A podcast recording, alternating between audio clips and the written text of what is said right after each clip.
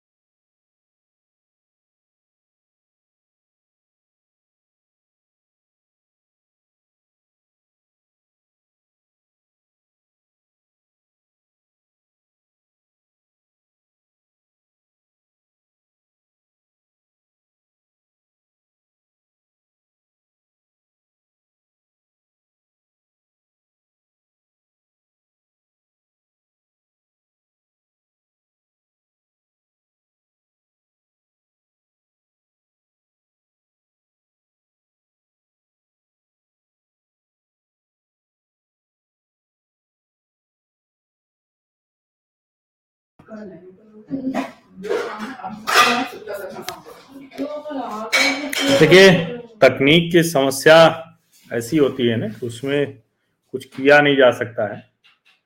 और ये क्योंकि एक प्लेटफॉर्म के ज़रिए, एक सॉफ्टवेयर के ज़रिए हम आप लोगों से जुड़ते हैं तो उस सॉफ्टवेयर में गड़बड़ हुई जिसकी वजह से हमारी आपकी बातचीत वो बीच में कट गई। लेकिन कोई बात नहीं हम लोग तो ये जानते हैं ना, जब बातचीत करते हैं तो उसमें ये बहुत सामान्य सी बात है।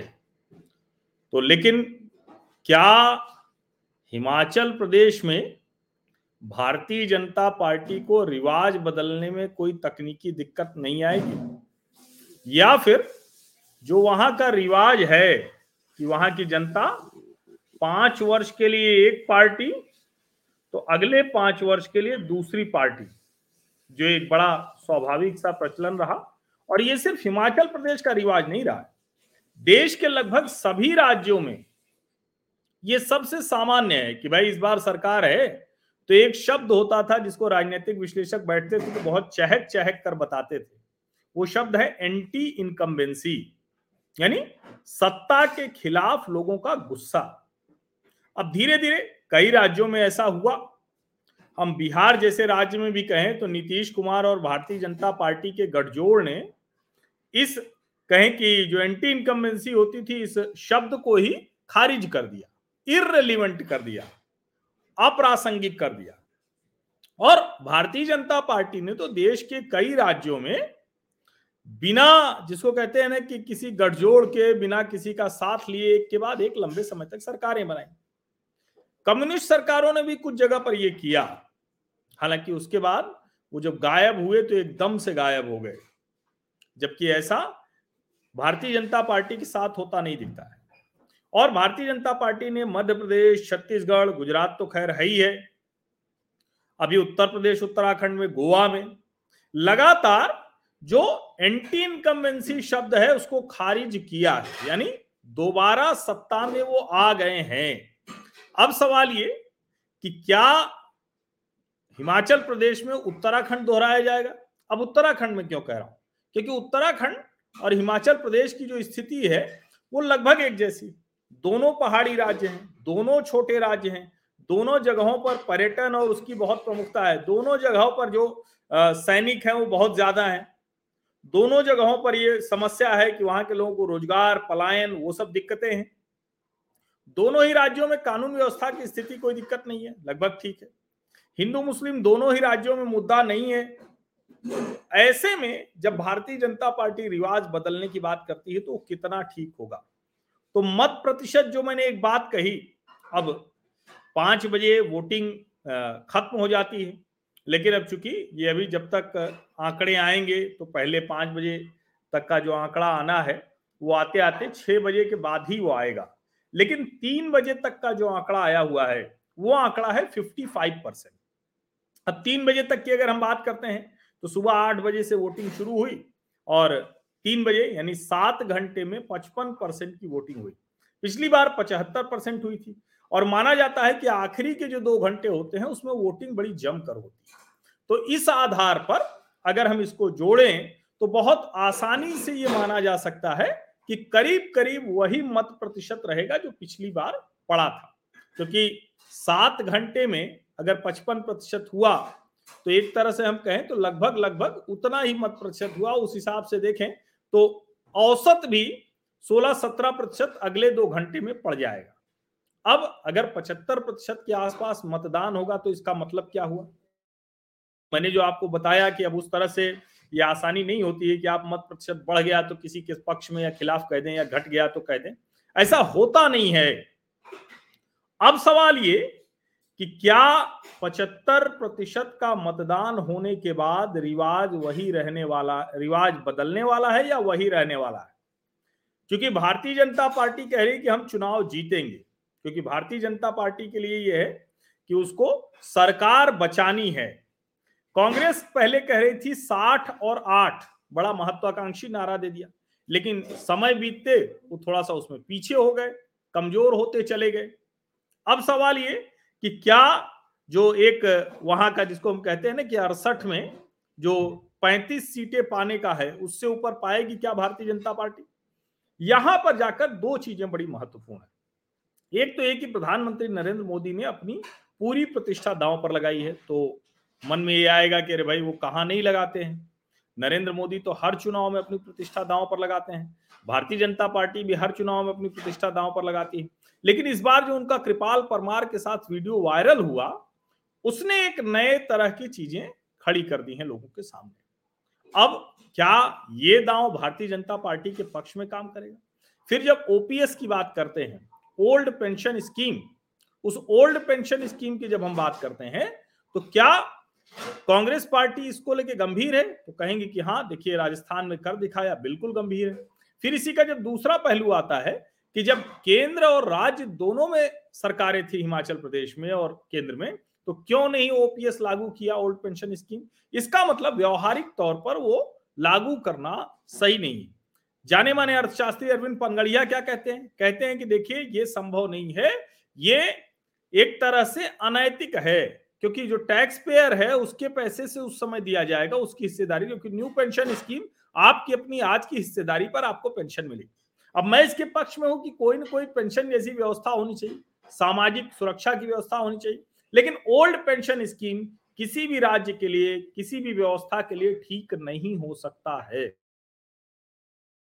तरीका और बेहतर करना होगा और कैसे पेंशन बेहतर हो सके, वो बेहतर करना होगा। लोग अपनी सेविंग कैसे करके अंतिम समय में उससे काम ले सके? ये कुल मिला के मुद्दा है। आज के समय में लोग ये जानते हैं, ज़्यादातर लोगों को ये समझ है कि ओपीएस का मुद्दा भावनात्मक ज़्यादा है। लेकिन अगर ओपीएस के मुद्दे पर, क्योंकि और कोई मुद्दा भारतीय जनता पार्टी के खिलाफ, वहाँ कांग्रेस के पास नहीं है।